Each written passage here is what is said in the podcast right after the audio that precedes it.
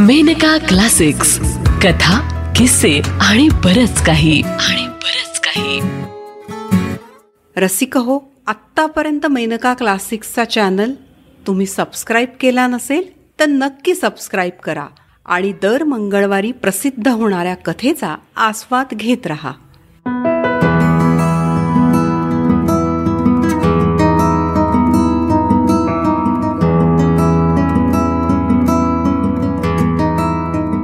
कथा त्रिवेणी लेखिका लीलावती साफेकर वाचन रेखा शिराळकर. प्लॅटफॉर्मवर पुढे जाऊन उभी राहिले तोच नागपूर मेल स्टेशनमध्ये शिरली. इंजिन पाठीमागून एक एक एक एक डबा पुढे सरकत सरकत जात होता. तो काकूंचा डबा माझ्यासमोरच आला. त्याने हात दाखवला आणि आमची दृष्टभेट झाली. मी चटकन त्यांच्या डब्यात शिरले. दोन टोपल्या घेऊन पाठोपाठच पट्टेवाला पण आत शिरला. माझ्या हातात त्याने हार आणि गुच्छ काढून दिला. तो हार मी मोठ्या आदरानं काकूंच्या गळ्यात घातला आणि गुच्छ त्यांच्या हाती दिला.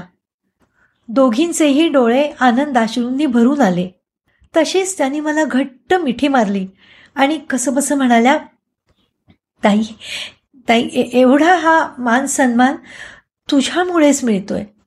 आणि गळा दाटून आल्यानं पुढं त्यांच्या तोंडून अक्षर निघेना. माझंही तसंच झालं. जे सर्व बोलायचं होतं ते आम्ही मिठीतल्या स्पर्शांनाच जणू बोलून घेतलं. प्राथमिक शाळेच्या आदर्श मुख्याध्यापिका म्हणून राष्ट्रपती पुरस्कार घेऊन काकू आपल्या गावी गोंदियाला कामावर रुजू व्हायला परतत होत्या. जरासं सावरल्यावर मी मेवा मिठाई फळं भरलेली करंडी काकून पुढे सरकवली. आणि त्यातला एक पेढा उचलून त्यांच्या हाती देत म्हटलं काकू तोंड गोड करा. त्यांनी त्यातला अर्धा माझ्या तोंडात टाकला आणि उरलेला आपण खाल्ला. डब्यातल्या इतर बायका आमच्याकडे टकमक पाहतच होत्या पण आम्हाला भोवतालचं जसं काही भानच नव्हतं. आम्ही थोडंसं इकडचं तिकडचं हसत हसत बोलायला सुरुवात करतो न करतो तोच गाडी सुटायची वेळ आली. म्हणून मी खाली उतरले. आणि खिडकीपाशी जाऊन त्यांचा हात हाती घेऊन उभी राहिले. तेवढ्यात गाडीनं शिटी दिल्यानं दूर होऊन आम्ही एकमेकींना नमस्कार केला आणि गाडी चालू झाली. मी बाहेर आले आणि माझ्या मोटारमध्ये बसले. दौऱ्यावर जायचं होतं. मोटार वेगाने सुरू झाली. त्याच वेगाने काकूंचा जीवनपट माझ्यासमोर उलगडू लागला आणि मी त्यातच गर्क होऊन गेले. त्यावेळी मी सुमारे दहा वर्षांची असेन. आमची शाळा सकाळी असे आणि साडेबाराला सुटे. गप्पा सप्पा करत दप्तर सांभाळत आम्ही मैत्रिणी रेंगाळत घरी जायला निघायचो. पुलाच्या अलीकडे उजवीकडे वळल्यावर थोड्याच अंतरावर आमचा वाडा होता. नदीच्या घाटावरून रस्ता येई तोही याच वळणावरती येऊन मिळत असे. मी उजवीकडे वळले की घाट चढून कमरेवरचं धुण्याचं घमेलं सांभाळत धापा टाकत काकू वर चढून वळणावरती भेटत. त्यांची माझी अशी रोजच भेट व्हायची. मग त्यांच्याशी गप्पा मारत रेंगाळत बरोबर चालायचं. मी वाड्यात शिरायची आणि त्या आमच्या वाड्यासमोरच्याच त्यांच्या घरात शिरायच्या. त्यांचं घर तीन खोल्यांचं होतं. पुढे छोटंसं अंगण. त्यात काकूंनीच लावलेली दोन चार फुलझाडं होती. घरात त्यांच्या थोरल्या जाऊबाई लक्ष्मीबाई. त्यांना सारे बाईच म्हणत. दीर नाना त्यांची चार मुलं काका आणि काकू. एवढी मंडळी. पहिले पाठोपाठचे तीन मुलगे शाळेत जाणारे आणि छोटी अडीच तीन वर्षांची. बाईंचं दिवसभर शिवणकाम चाले आणि जोडीला त्या सुईणीचा पण धंदा करीत. कमाई बरी होती. घरात त्यांचाच आवाज आणि दरारा मोठा. स्वभावाने भारी तापट होत्या. नाना लुगडी विकायचा धंदा करीत. हे मोठे गठ्ठे सायकलला अडकवून काका त्यांच्या मागे फिरायचे. काकांचं शिक्षणात डोकं चालेना. मॅट्रिकच्या वर्गापर्यंत कशी बशी मजल मारली पण तो उमरा काही ते ओलांडू शकले नाहीत. स्वभावाने भारी गरीब आणि प्रेमळ. घरातला बाजारहाट अशी सर्व कामं काकाच करीत असत. स्वयंपाक धुणं भांडी केरवारे सडासंमार्जन वगैरे कामाच्या रामरगाड्यात काकूंची मान वर होत नसे. आणि त्यावर अधूनमधून बाईंच्या कडक शब्दांची फोडणी असायचीच. संध्याकाळी छोटीला काखोटीला मारून काकू मारुतीला यायच्या. तिथल्या पटांगणात आमच्या मैत्रिणींचा खेळायचा अड्डा असायचाच. काकू आल्या की त्यांच्याबरोबर देवदर्शन आणि मग थोडा वेळ पारावर काकूंशी गप्पा. दर आठवड्यात त्यांच्याशी शाळेच्या लायब्ररीच्या पुस्तकांची देवाणघेवाण व्हायची. त्यांना वाचायची भारी हौस. आणि ती पुरवण्यात मला केवढा आनंद व्हायचा. घरी गेल्यावर जेवणं उरकून मुलांना अभ्यासात मदत करायची आणि स्वतःही त्यांनी वाचायचं. चार पाच वर्ष हा क्रम अविरत चालला होता. माझी आई काकूंनाच नेहमी काही बाई निमित्ताने सवाष्ण म्हणून जेवायला बोलवायची. तेव्हा त्या अगदी मन मोकळं आईशी बोलायच्या. म्हणायच्या आई मला माहेरी कोणी नाही. काकांच्या घरीच मी वाढले. चुलत भावंड हिडीस फिडीस करत काकू सदा रागावलेलीच. आणि मग माझं घरातलं सारं काम काम आणि काम इथंही गत तीच आहे. पण हे माझ्यावर जीव टाकतात. म्हणतात तू काकांच्या घरी कष्ट करून आठवी इयत्ता पास झालीस. तू पुढे शिक आणि आपल्या पायावर उभी राहा. त्यांच्या प्रेमामुळे धीराच्या शब्दांमुळे कष्टाचं काही म्हणता वाटत नाही हो. पण शिकायचं कसं हो जमायचं? हाऊस तर खूपच आहे पण इत्यादी मनमोकळ्या गप्पा व्हायच्या त्यांच्या. आई गो आज काकू वळणावर दिसल्या नाहीत आणि काल पण संध्याकाळी पारावर आल्या नाहीत. शाळेतून आल्याबरोबर मी विचारलं. काळजीच्या स्वरात आईनं सांगितलं की काका फार आजारी आहे चार पाच दिवस अंगावरतीच ताप काढला. आणि कालपासून ताप खूपच चढलाय. आणि आता वातात एकसारखा बडबडत आहे. त्याची काळजीच आहे. बहुधा नवज्वर असावा. मी अगदी सुन्न झाले. अगं औषध पाणी चालू आहे. आपण तरी आणखी काय करणार? आई म्हणाली. त्यानंतर दोन दिवस काकूंची माझी भेट झालीच नाही. दुसऱ्याच दिवशी काकूंच्या केविलवाण्या हंबरड्यानंच मी जागी झाले. खिडकीत येऊन पाहते तो काकांना न्यायला मंडळी जमलेली दिसली. सारखं रडायला येत होतं आणि काकूंची विलक्षण दया येत होती. त्यानंतर चौथ्याच दिवशी काकू पुन्हा वळण्यावरती भेटल्या. कपाळीचं कुंकू आणि गळ्यातलं मंगळसूत्र नाहीसं झालेलं चेहरा भकास. त्यांनी माझ्याकडे बघितलं मात्र कमरेवरचं घमेलं खाली पटकन टाकून दिलं आणि माझ्या गळ्यात पडून त्या रडायला लागल्या. आम्ही दोघी तशाच कितीतरी वेळ उभ्याच होतो. त्याच थोड्या वेळानं भानावर आल्या.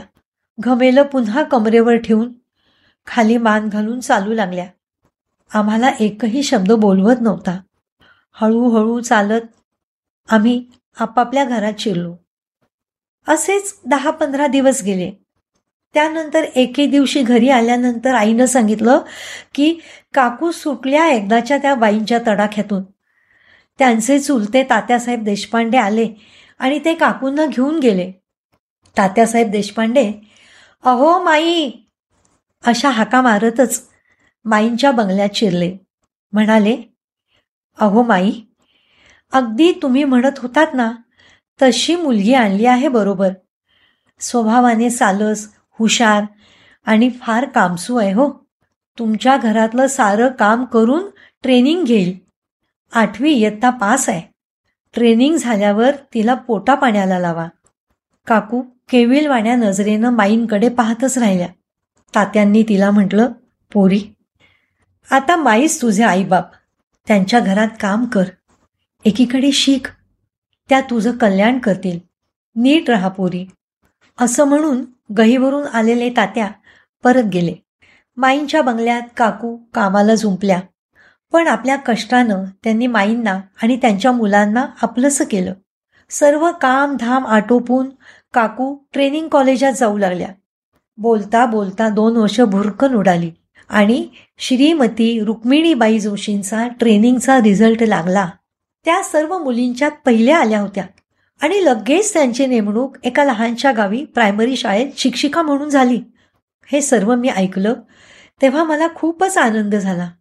या गोष्टीला पंचवीसच्या वर वर्ष लोटली. या अवधीत केवढी तरी उलथापालत झाली. मी एम ए होऊन बी टीला गेले दादांच्या परवानगीनं. त्यांना वाटत होतं लग्न होईपर्यंत मनानं वाटेल तेवढं शिके नाका आणि योगायोग असा की माझा बी टीचा रिझल्ट प्रथम श्रेणीत आल्याचा लागला. त्याच दिवशी मी अनुरूप वराबरोबर विवाहबद्ध झाले. ते डॉक्टर होते आणि मुंबईत एका मोठ्या हॉस्पिटलमध्ये प्रमुख होते. आमच्या संसारी जीवनाला सुरुवात झाली. ती सर्व सुखसोयी अगदी हात जोडून समोरच सर्व प्रकारे ऐश्वर्याचं जीवन जगत होते मी. माझं उच्च शिक्षण काही उत्तम समाजकार्यासाठी उपयुक्त व्हावं अशी ह्यांची तीव्र इच्छा होती. पण नियतीला हे काहीच मंजूर नव्हतं. एका वर्षातच एका भीषण अपघाताचं निमित्त झालं आणि माझं संसारी जीवन संपुष्टात आलं. दोन्ही घराण्यांना हा जबरदस्त तडाखा होता. काळाचा ओघ धावतच होता. दादांच्या सल्ल्यावरून मी आमच्याच गावी सरकारी मुलींच्या हायस्कूलमध्ये शिक्षिका झाले. चार पाच वर्षांच्या अवधीत मी मुख्याध्यापिका झाले. आणि त्यानंतर थोड्याच वर्षात माझी प्रथम श्रेणीत शाळा निरीक्षिका म्हणून निवड झाली. फिरतीचं काम बरंच असायचं. घरची मोटर होती आणि आमच्या घरी काम करणारा नारायण गडीच माझा चपरासी म्हणून मी घेऊ शकले. त्यामुळं काही अडचण वाटत नव्हती. नुकतीच माझी नागपूर विदर्भ भागात बदली झाली होती. अशाच कामाच्या निमित्ताने मी गोंदियाला गेले. रेस्ट हाऊसमध्ये पोहोचल्यावर चहा वगैरे घेऊन स्वस्थपणे वाचित पडले होते. तो कुणी एक बाई भेटायला आल्याचं नारायणनं सांगितलं. काय कामे? मी तिला विचारलं. तर ती म्हणाली रुक्मिणीबाई जोशी आमच्या शाळेच्या मोठ्या बाई आपल्याला भेटायला आल्यात. वेळ असला तर त्यांना इथं बोलावू का? मी हो म्हटल्यावर ती फाटकापर्यंत जाऊन तिच्या बाईंना घेऊन आली आणि स्वतः वरांड्यात बाहेर थांबली. बाई आत आल्या. वर्ण सावळा पन्नाशी उलटून गेलेली सडपातळ बांधा रुपेरी छटा आलेल्या केसांचा घट्ट आंबाडा पांढरा शुभ्र पोशाख आणि वेध घेणारे आकर्षक डोळे. मी म्हटलं बसा ना. त्या कशा बशा अंग चोरून समोरच्या खुर्चीवरती बसल्या. एकसारखं वाटत होतं की या बाईला कुठंतरी खूपच पाहिलंय. पण नक्की ओळख पटेना असं मनात येत होतं तेवढ्यात ती म्हणाली आपण इथं आलात तर माझ्या लहानशा शाळेला भेट द्यावी अशी विनंती करायला आले आहे. अरे आवाज पण खूप परिचयाचा वाटला. त्याच तंद्रीत मी तिच्याकडे काहीशी गोंधळलेल्या नजरेने पाहत राहिले. ती म्हणाली आपण मात्र ओळखलं नाही. पंचवीस वर्ष भेटीला होऊन गेली. त्या अवधीत माणसात केवढा तरी बदल होतोच. लहानपणी अकोल्यास असं त्यांनी म्हटल्याबरोबर मी म्हटलं अरे तुम्ही तर आमच्या काकूच की. श्रीमती रुक्मिणीबाई जोशी हे नाव आमच्या काकूंचं आहे हे आज कळलं. ए रखमा अशी तुमच्या जाऊबाईंची जोरात मारलेली हाक तेवढी माझ्या परिचयाची. आणि मग काय? इतक्या वर्षांचं खूप मोठं गप्पांचं गाठोडं आम्ही अगदी धागान धागा उलगडलो. त्यात अगदी रंगून गेलो होतो. वेळ कसा गेला हेही कळलं नाही. आठ वाजायला आले. तशी काकू उठल्या. मी त्यांना म्हटलं उद्याचं सारं काम उरकून परवा तीन वाजायच्या सुमारास मी मोकळी होईन. तेव्हा तुमच्या शाळेला जरूर भेट देईन. त्या घुटमळतच जरा थांबल्या. मी म्हटलं काय हवंय? तसं फारसं काही नाही पण थोडंसं म्हणायचं होतं की माझ्या हातचे चार घास खाल्ल्याखेरीस आपण परत जायचं नाही. परवा रात्री माझ्याकडंच जेवायचं. काकू म्हणाल्या. मी म्हटलं काकू तुमचं मन मी कधी मोडू शकेन का? आणि तशीच नारायणाला हाक दिली आणि त्याला गाडीतून काकूंना पोचवायला सांगितलं. लगेच त्या म्हणाल्या नको गताई ताई घर काही दूर नाही. सोबत बाई आहेत. त्यापेक्षा लोक काय म्हणतील? बाईसाहेबांच्या गाडीतून बाई आल्या. असं म्हणून काकू चालू लागल्या.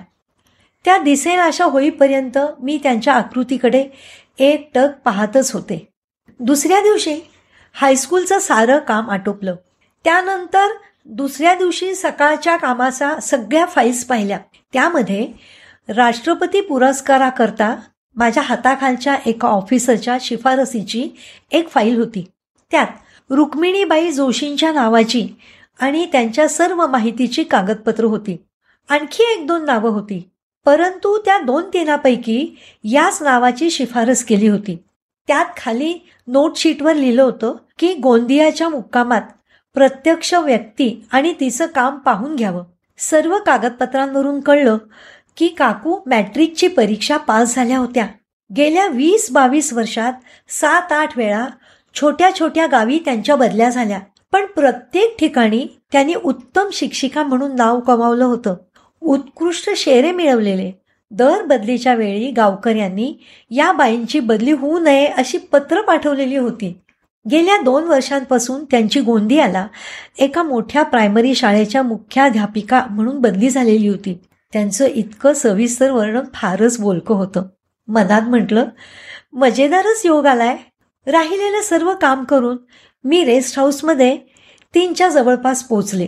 तो काकूंची मोलकरीण माझी वाट पाहत उभीच होती. पाच दहा मिनिटातच तिला घेऊन मी शाळेत गेले. फाटकाबाहेर मी उतरले तो रुक्मिणीबाई जोशी आमची वाटच पाहत होत्या. फाटकावर झेंडूच्या फुलांचं तोरण लावलं होतं. आणि पायऱ्यांजवळ सडा घालून सुंदर रांगोळी घातलेली होती. पटांगण अगदी स्वच्छ. एका बाजूला ओळीत झेंडूची झाडं आपली सोनेरी फुलं घेऊन डुलत होती. एका कोपऱ्यात मोठं कणेरीचं झाड तर दुसऱ्या कोपऱ्यात तगर फुललेली होती. आम्ही ऑफिसमध्ये येऊन बसलो. तेवढ्यात शाळेच्या चपराशिणीनं ट्रेमधून गरम चहा आणून दिला. आणि पाच दहा मिनिटातच आम्ही पटांगणावर गेलो. मुली वर्गवारी उभ्या होत्या. समोर ठेवलेल्या खुर्च्यांवर आम्ही बसलो. दोघी मुलींनी पुढे येऊन हार गुच्छ दिला आणि लगेच पेटीच्या सुरावर मुलींनी स्वागत गीत अगदी सुरेख म्हटलं. त्यानंतर वर्गवारी सांघिक कवायती वगैरे झाल्या. एक खो खोची मॅच देखील ठेवली होती. नंतर एक सामूहिक गीत असा अर्ध्या पाऊण तासाचा कार्यक्रम झाला. त्याच्यानंतर प्रत्येक वर्गात आम्ही गेलो. वर्गाची सजावट स्वच्छता इत्यादी खरोखरच वाखाणण्याजोगं दिसलं. मुलींनी बरोबर उभं राहून अभिवादन करणं विचारलेल्या प्रश्नांची अदबशीर उत्तरं देणं इत्यादी शिस्त उत्तम वाटले. आम्ही पुन्हा ऑफिसमध्ये आलो. तो शाळा सुटायचीच वेळ झाली होती. शाळा सुटल्यावर मी जायला निघाले. तो एक शिक्षिका आत आली. मला नमस्कार करून म्हणाली आपण आता आम्हा सर्वांबरोबर चहा घ्यावा अशी आमच्या सर्वांची इच्छा आहे. मी म्हटलं चला. आम्ही त्यांच्या मागोमाग एका वर्गात गेलो. तिथे चहाची सर्व व्यवस्था उत्तम केली होती. मी काकूंच्याकडे बघितलं. तशी त्या म्हणाल्या चहा घेता घेता सर्वजणी आपापली ओळख करून देतील. मग एकेकीनं आपली ओळख करून दिली. प्रत्येकीनं ओळख सांगितल्यावर काकू मोठ्या प्रेमाने त्याला पुस्ती जोडायच्या. ही आहे ना ही उत्तम पेटी वाजवते. हिने सर्व सांघिक कवायती बसवल्या. आणि हिचा मुलगा आता मोठा ऑफिसर झालाय लग्नाचा आहे. हिची मुलगी बी एला पहिली आली. इत्यादी माहिती अगदी घरगुती वातावरणातल्या प्रमाणे द्यायच्या. या सर्वामुळे तो कार्यक्रम फारच मजेशीर आणि खेळीमेळीतला वाटला. नंतर त्या आठ दहा जणींचा निरोप घेऊन मी निघाले. काकू हळूच म्हणाल्या साडेसातला मी बंगल्यावर मोलकरीण पाठवते. मी रेस्ट हाऊसमध्ये पोहोचले. थोड्याच वेळात श्री खाडीलकर वकील साहेब आपल्या पत्नीसहित भेटायला आले. त्यांनीच आपली आणि आपल्या पत्नीची ओळख करून दिली. ते म्हणाले मी तुम्हाला ओळखतो. तुम्ही माझ्या मित्राची कन्या. आपल्याविषयी खूपच ऐकलंय. ऐकून फार आनंद झाला. तुमच्या रुक्मिणीबाई जोशी माझ्याच वाड्यात राहतात. शालीनता आणि सज्जनतेच्या त्या मूर्तिमंत उदाहरणच आहेत. त्यांच्या शाळेतल्या साऱ्या मास्तरणींना साथीला घेऊन त्या फारच उत्तमरित्या शाळा चालवतात. एवढंच नव्हे तर गावातल्या स्त्रियांचं भजन मंडळ साक्षरतेचे वर्ग रात्रीच्या वेळी त्या सगळ्याजणी मिळून चालवतात. मुलींना चांगलं वळण आणि गावातल्या स्त्रियांशी अत्यंत आपुलकीनं आणि सहकार्यानं त्या वागतात. त्यांच्या शिक्षकिणींची टीम उत्तम काम करते. असं बरंच आपुलकीनं बोलून त्यांनी माझा निरोप घेतला. थोड्याच वेळात काकूंची मोलकरीण ठरल्याप्रमाणे मला घरी न्यायला आली आणि तिला घेऊन आम्ही गाडीनं निघालो. काकूंच्या घरी पोचलो. वाड्याच्या मोठ्या अंगणाच्या एका बाजूला दोन खोल्यात काकूंचं बिराड होतं. पुढच्या खोलीत एक खाट एका कोपऱ्यात टेबल खुर्ची आणि समोर सतरंजीची बैठक. काकूंनी खूप आनंदानं माझं स्वागत केलं. आम्ही थोडा वेळ त्याच खोलीत बसलो. मग काकू म्हणाल्या आता आपण जेवायला आतच जाऊया. आतल्या खोलीत एका कोपऱ्यात तयार असलेला सर्व स्वयंपाक शेगड्यांजवळ उभेशीर ठेवला होता. दुसऱ्या कोपऱ्यात लहानसा देव्हारा. पुढे निरांजन उजळत होतं आणि उदबत्तीचा घमघमाट सुटला होता. देव्हाऱ्याजवळच्या शेल्फमध्ये खूपशी पुस्तकं होती. जवळ जाऊन पाहिलं तर ज्ञानेश्वरी दासबोध गीता विवेकानंदांची तसंच विनोबांची पुस्तकं इत्यादी बरीच पुस्तकं होती. त्या हसत म्हणाल्या आतल्या खोलीतले हे दोन कोपरे म्हणजे एक पोटासाठी आणि एक आत्म्यासाठी. अशी वाटणी आहे इथे. आणि बाहेरची खोली काही समाजकार्यासाठी. अशी माझ्या या मठीची तिहेरी वाटणी आहे बरं का? चला आता पानावरच या. आणि त्या वाढायच्या तयारीला लागल्या. मी म्हटलं काकू हे काय? मी नाही एकटी बसणार. तुमच्या बरोबरच मला जेवायचंय. सर्वमध्ये ठेवा आपण दोघी बसू. त्यांच्यावर थोडी जबरदस्ती केल्यावर अखेर त्या तयार झाल्या. आणि श्रीखंडपुरीचा बेत काकूंच्या हातच्या चविष्ट स्वयंपाकाचा समाचार घेत गप्पा सप्पा करत आम्ही मजेत जेवण उरकलं. मी म्हटलं काकू हे काही बरोबर नाही हं. मला तर अंबाडीची भाजी आणि भाकरीचा बेत हवा होता. त्या हसतच म्हणाल्या तुझी आवड माझ्या चांगली आहे हं लक्षात. बरोबर नऊ वाजता त्यांची शिक्षिका आली आम्हाला बोलवायला. आम्ही दोघी तिच्याबरोबर वाड्याच्या मागच्या अंगणात गेलो. तो तिथे अडीचशे तीनशे बायका व्यवस्थित बसलेल्या होत्या. समोरच्या दोन तीन रांगातल्या बायकांजवळ पाट्या होत्या. आम्ही पोहोचल्यावर त्या सर्व उभ्या राहिल्या. सर्वांनी एकदम नमस्ते केलं. काकूंनी त्यांना बसायला सांगितलं आणि दोन तीन वाक्यात सर्वांना माझी ओळख करून दिली. मोठ्या बाईसाहेब आपल्या रात्रीच्या वर्गाचं काम बघायला आल्या आहेत. तेव्हा मी सांगेन तिनं पाटीवर लिहून आणलेला मनाचा श्लोक मोठ्यानं वाचून दाखवायचा. अशा पाच जणींना त्यांनी वाचायला सांगितलं. प्रत्येकीचा श्लोक वाचून झाल्यावर सर्वांनी म्हणायचं जय जय रघुवीर समर्थ. त्यानंतर पेटीच्या सुरावर सर्वांनी दोन सुंदर भजनं टाळ्या देऊन म्हटली. नंतर काकू म्हणाल्या कोणालाही बाईसाहेब सांगतील की तुम्ही तुमच्या या वर्गाची माहिती द्या तर इथे येऊन पाच मिनटं न घाबरता बोलायचं. आणि त्यांनी माझ्याकडे बघितलं. आणि आपण कोणालाही तसं सांगावं? असं म्हणाल्या. समोरच ज्या बाई बसल्या होत्या त्यांना मी म्हटलं तुम्ही सांगा ती बाई उठली. आमच्या टेबलाजवळ येऊन धीटपणे उभी राहिली. आम्हाला आणि समोरच्या बायकांना अभिवादन करून म्हणाली गावात हे वर्ग पाच ठिकाणी चालतात आणि महिन्यातून एकदा आम्ही इथे जमतो. या सर्व बाईंनी आमच्यासाठी खूपच कष्ट केले आणि आम्हाला वाचायची पाठांतराची भजनांची खूपच गोडी लावली. आता आम्ही सर्व मैत्रिणीत झालो आहोत पण त्यांचं ऋण आमच्याच्यानं फिटणार नाही. मोठ्या बाईसाहेबांनी आमच्या वर्गाला भेट दिली म्हणून सर्वांतर्फे त्यांना धन्यवाद देते आभार मानते. असं अगदी व्यवस्थित आणि अस्खलित बोलून ती जागेवर जाऊन बसली. मी पण त्या सर्वांशी बोलले. त्या सर्वांच्या भेटीबद्दल खूप आनंद व्यक्त केला आणि निरोपा दाखल नमस्कार केला. तेव्हा सर्व उठून उभ्या राहिल्या. प्रार्थना म्हटली आणि अशा या गोड सभेचं विसर्जन झालं. काकू मला पोचवायला गाडीपर्यंत आल्या. विचारलं सकाळी केव्हा निघायचंय? मी म्हटलं साताच्या सुमारास निघेन. सकाळी निघण्याच्या तयारीतच असताना काकू एक करंडी घेऊन आल्या. नारायणला ती गाडीत ठेवायला सांगितली. मी म्हटलं काकू आता काय आणलंय? काकू म्हणाल्या घरी पोचायला फार उशीर होईल म्हणून न्याहारीला आणलंय. अंबाडीची भाजी भाकरी सोयीनं सवडीनं खा. हसत हसत त्यांचा निरोप घेतला.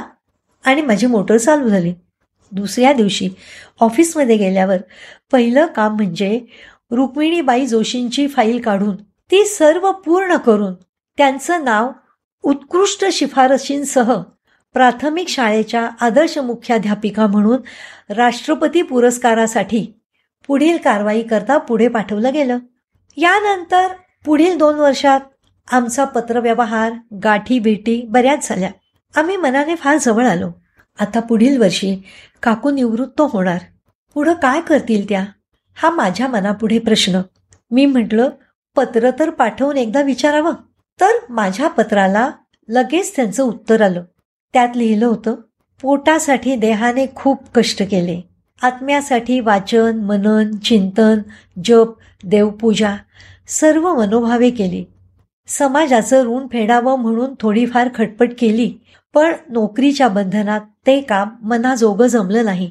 म्हणून निवृत्त झाल्यावर मी अमरावतीस तपोवनात राहून कुष्ठांची सेवा शुश्रूषा करून त्यांचं जीवन सुकर करण्याचा प्रयत्न करायचं ठरवलंय. तेथील मंडळी तर माझी वाटच पाहत आहेत. देहाचे कष्ट आत्म्याचं चिंतन अन मानव सेवा या त्रिवेणीत माझी जीवनसरिता काळाच्या महासागराला मिळावी ही आकांक्षा. आदरानं आनंदानं मी अगदी भारावून गेले. आणि एक अमोल ठेवा जपून ठेवावा तसं त्यांचं पत्र जपून ठेवलं.